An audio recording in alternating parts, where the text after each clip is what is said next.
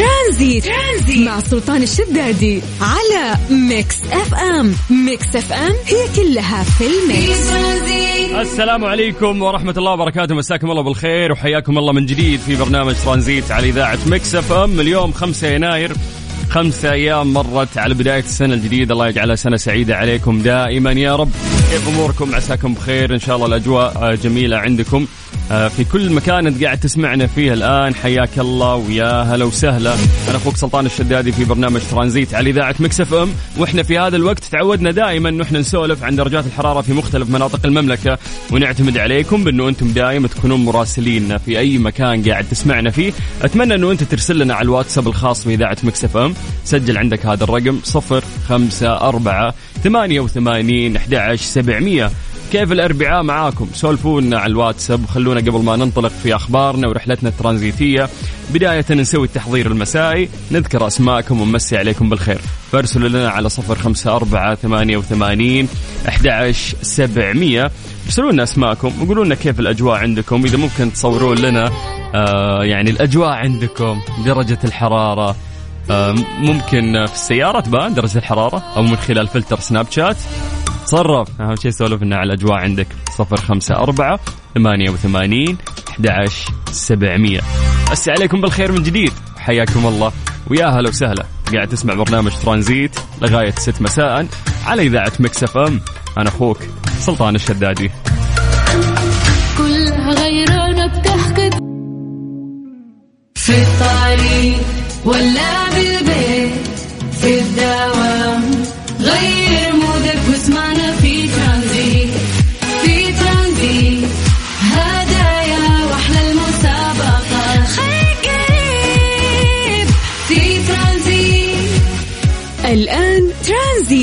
سلطان الشدادي على Mix FM. Mix FM هي كلها في ال mix.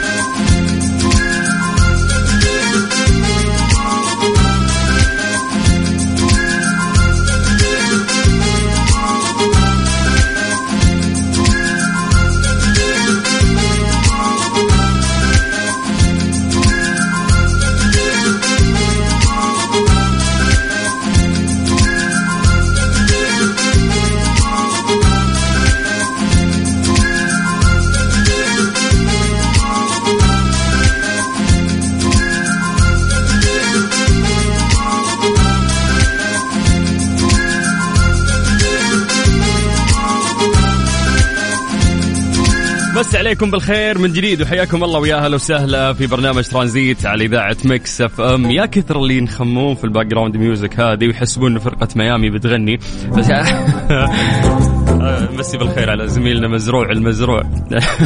يقول لي دائما إذا شغلتها توهق أستنى الأغنية متى تبدأ. يعني وهي أصلا background music بس كذا تحس فيها سعادة؟ فنحاول نستخدمها يعني من فترة لفترة. طيب مسي عليكم بالخير من جديد. حياكم الله يا هلا وسهلا. أنا أخوكم سلطان الشدادي في برنامج ترانزيت على إذاعة Mix FM. وهذا الوقت هو الوقت اللي نسوي فيه تحضيرنا المسائي.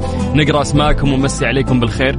فتقدرون تكلمونا عن طريق الواتساب تكتبون لنا أسماءكم نقرأها على الهواء live على صفر خمسة أربعة ثمانية وثمانين سبعمية. خلونا بس آه، نعطي فرصة للناس عشان ترسل وفي هذا التوقيت نسولف عن درجات الحرارة في مختلف مناطق المملكة. خلونا نبدأ بعاصمتنا الرياض زي ما عودناكم أهل الرياض مساكم الله بالخير. درجة الحرارة عندكم الآن هي 17 ما شاء الله الأجواء جميلة جدا آه، في الرياض. ننتقل من الرياض إلى مكة. هل مكة يعطيكم العافية؟ درجة الحرارة عندكم الآن 28 من مكة نطير إلى جدة. هل جدة؟ هلا بالحلوين. درجة الحرارة عندكم الآن هي 29 آه، لكن الأجواء جميلة جدا في جدة.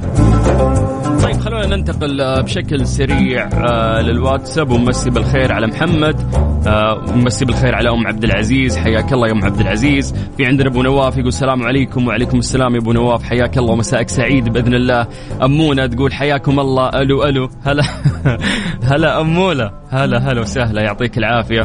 طيب آه في عندنا أبو صقر. من جدة. هلا يا أبو صقر حياك الله ويا مرحبا. آه يقول يسعد لي مساكم. ويا هلا وسهلا. هذا من وين قاعد يسمعنا؟ من جدة بعد. ليتك آه كاتب اسمك يا حبيبنا يا جماعة. أعطونا اسماءكم طيب. خلوا اللي غير مننا. yes هذه الأغنية ال... هذه top hits يعني الحين. كل الناس ماسكة وياهم الاغنيه يقول آه جوكم سلاطة. طيب لو بطلب أغنية كيف؟ أكيد يا حبيبي. قولنا وش نفسك تسمع وابد. طيب السلام عليكم. جو مشمس آه، ومبرد كيف ما أدري. فعليا آه، خصوصا جدة شمس لكن الأجواء باردة وجميلة في نفس الوقت. مسي بالخير أيضا على ثامر يقول مساء الخير بالسلاطين والأجواء بجدة قصى الحبايب. حياك الله ويا هلا وسهلا. خلونا من جدة نطير إلى الدمام مع محمد عادل. هلا يا محمد يعطيك العافية ويا هلا وسهلا. آه نكمل في الدمام بعد يقول لك أجمل تحية درجة الحرارة 18 على مصور لنا ما شاء الله كورنيش آه الدمام والأجواء جميلة. آه متخبين أهل الشرقية أنتم الأجواء زينة عندكم ما شاء الله. طيب آه خلونا نطير للرياض. عندنا يقول الدائري الجنوبي أهل الرياض عذاب. هذا حسام الغامدي. هلا يا غامدي يعطيك العافية ويا هلا وسهلا فيك. آه يا أخي مع الأجواء الزينة هذه ما عندك مشكلة تعلق في زحمة إلا إذا كان عندك مشوار وهذا المشوار لازم تلحق عليه. لكن عموما إن شاء الله إن أموركم طيبة ويا هلا وسهلا فيكم وحياكم الله أنتم قاعدين تسمعون برنامج ترانزيت على إذاعة Mix FM. أنا أخوكم سلطان الشدادي وإحنا مكملين وياكم في رحله رح رحلتنا الترانزيتية لغاية 6 مساء على إذاعة Mix FM. آه مع الأجواء هذه. شايفينك حلمنا. سلام. بعيون. ترانزيت. ترانزيت مع سلطان الشدادي على Mix FM. Mix FM هي كلها في الميكس. ليه لا؟ ضمن ترانزيت على Mix FM. It's all in the mix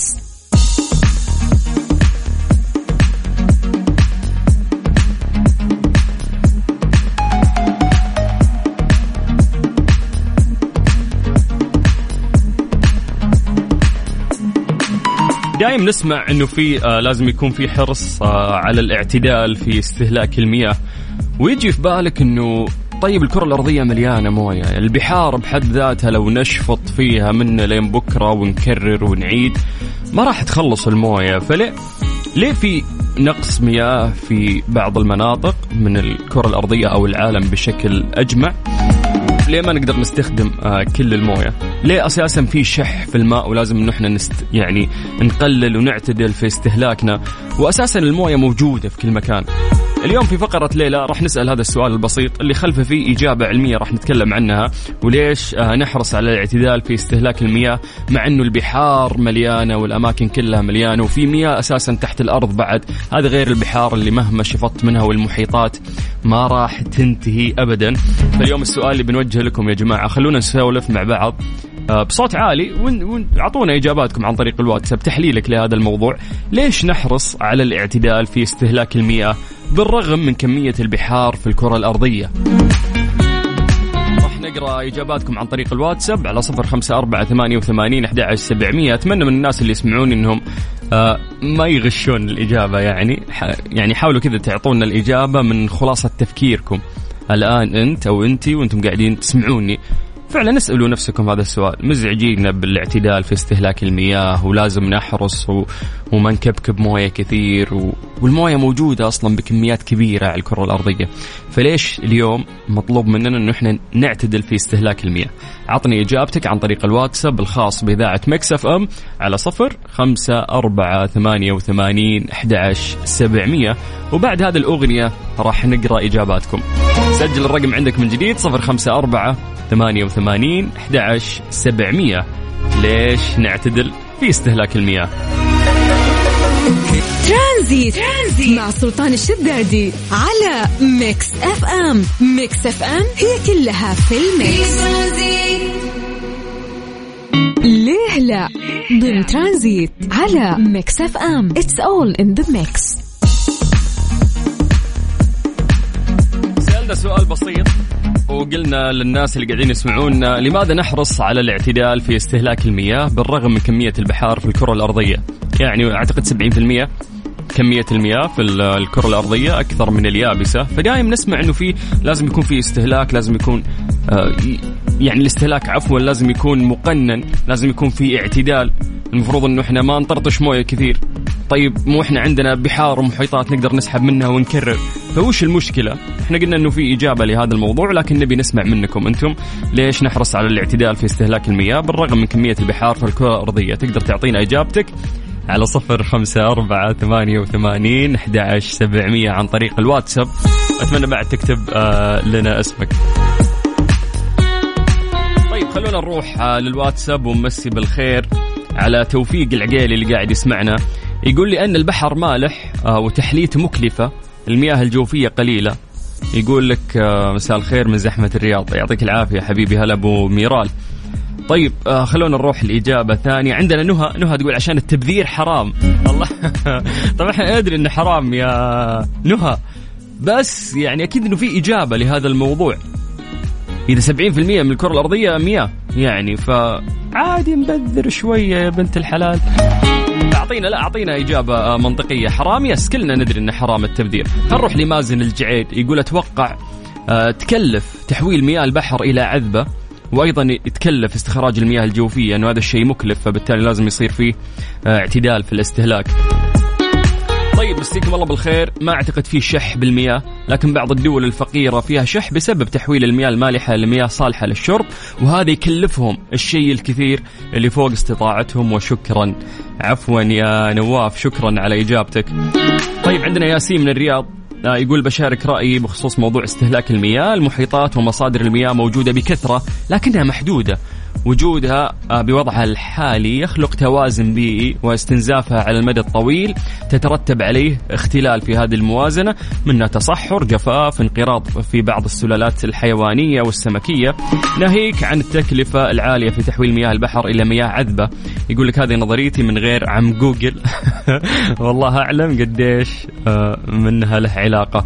سلمت يا حبيبي ياسين وإجابتك حلوة. طيب خلينا نروح لمصطفى أبو سلطان.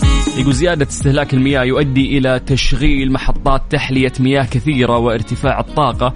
هذا الشيء يسبب ارتفاع انبعاثات الكربون في الجو فيحبذ إنه ما يصير هالشيء. خلينا نروح لليالي. تقول أتوقع عملية التنقية تضر طبقة الأوزون فهذا الشيء ممكن آه، ما يبون يسوونه كثير. طيب ليالي شكرا. يعطيكم العافية على إجاباتكم وتحليلكم لهذا الموضوع. يقول لك إن المياه تعد بمثابة ثروة ذات أهمية بالغة لا يمكن على الإطلاق أن يتم تقديرها بثمن والتي تقدر بالذهب أو ما هو أكثر قيمة منه. ولكن ولأن المرء بطبعه لا يشعر بقيمة النعم إلا بعد فقدانها وزوالها تمثل المياه ما يقارب من 30% مما يوجد على سطح الأرض من مساحة وتلك المياه لا تعد جميعها صالحة للشرب أو الاستهلاك حيث أن هناك المياه الجوفية والأنهار والمحيطات والبحار وغيرها من مصادر المياه الأخرى. يقول لك لا يمكن لإنسان أن يستهلك في الشرب والطعام والزراعة وسقي الحيوانات إلى المياه العذبة. وفق الكثير مما تم إجراءه من إحصائيات فإن استهلاك البشر للمياه يبلغ حوالي 7% آه، من إجمالي نسبة المياه الموجودة على الأرض. تخيلوا أن إحنا كلنا كذا استهلاكنا 7% من الموية اللي موجودة. ويكون لذلك تأثير آه، بالغ على حياة البشر بشكل خاص والكائنات الحية بشكل عام.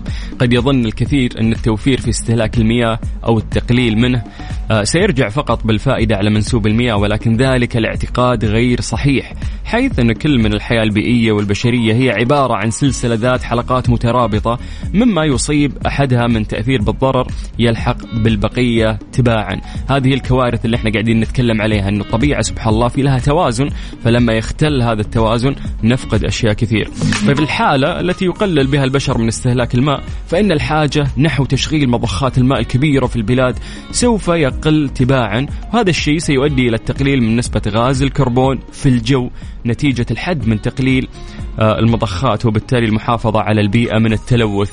من جانب آخر فإن الحفاظ على الماء يقلل مما يتم إجراءه من عمليات كيميائية على مياه الصرف حيث تعد تلك العمليات الكيميائية ذات خطورة بالتعامل ويترتب عليه إيذاء من يعملون بها على مدار الأيام عشان يكررون هذا الشيء خطير وممكن هذه آه، المواد تضر الناس اللي يقومون بهذه العملية. فضلا عما ينتج عن ترشيد استهلاك المياه من الحفاظ على نسبتها دون أن تفنى وبالتالي تأمين وضمان حصول الأجيال القادمة على ما يحتاجون إليه من مياه مع تقليل فواتير المياه التي لم يتم سدادها. ف يعني أهم يعني معلومة ممكن طلعنا فيها في هذا السؤال أنه سبحان الله يعني البيئة كلها مرتبطة في بعض. فلما يكون في استهلاك عالي في في المياه وخصوصا في البحار أو المحيطات أنت تأثر كذا على البيئة بشكل عام. اولا الثروات اللي عندك والأسماك وما إلى ذلك كل ما يقل المنسوب كل ما تصير عندها مشاكل أو إنه تموت يعني غالبية منها ثالثا عمليات التكرير اللي تصير. هذه تطلع منها انبعاثات فتضر يعني في الأجواء. فعشان ما نأثر على البيئة بشكل عام أنت بس ما تتكلم عن موية أنت تتكلم عن عنصر مهم موجود في الكرة الأرضية. إذا اختل التوازن كله في الكرة الأرضية راح يختل. فبالتالي الترشيد شيء مهم جدا. والأهم أنه في ديننا حرام أن إحنا نستهلك شيء فوق قدرنا أو طاقتنا. تستخدم المتاح والمحتاج اللي أنت يكفي حاجتك والباقي ما يحتاج أنك أنت تنثر يمين ويسار.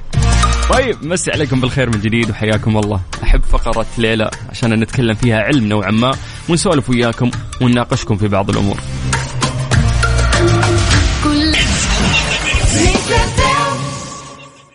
هذه الساعة برعاية Freshly فرفش اوقاتك و CarSwitch dot com منصة السيارات الأفضل. ليه لا؟ ضمن ترانزيت على Mix FM. It's all in the mix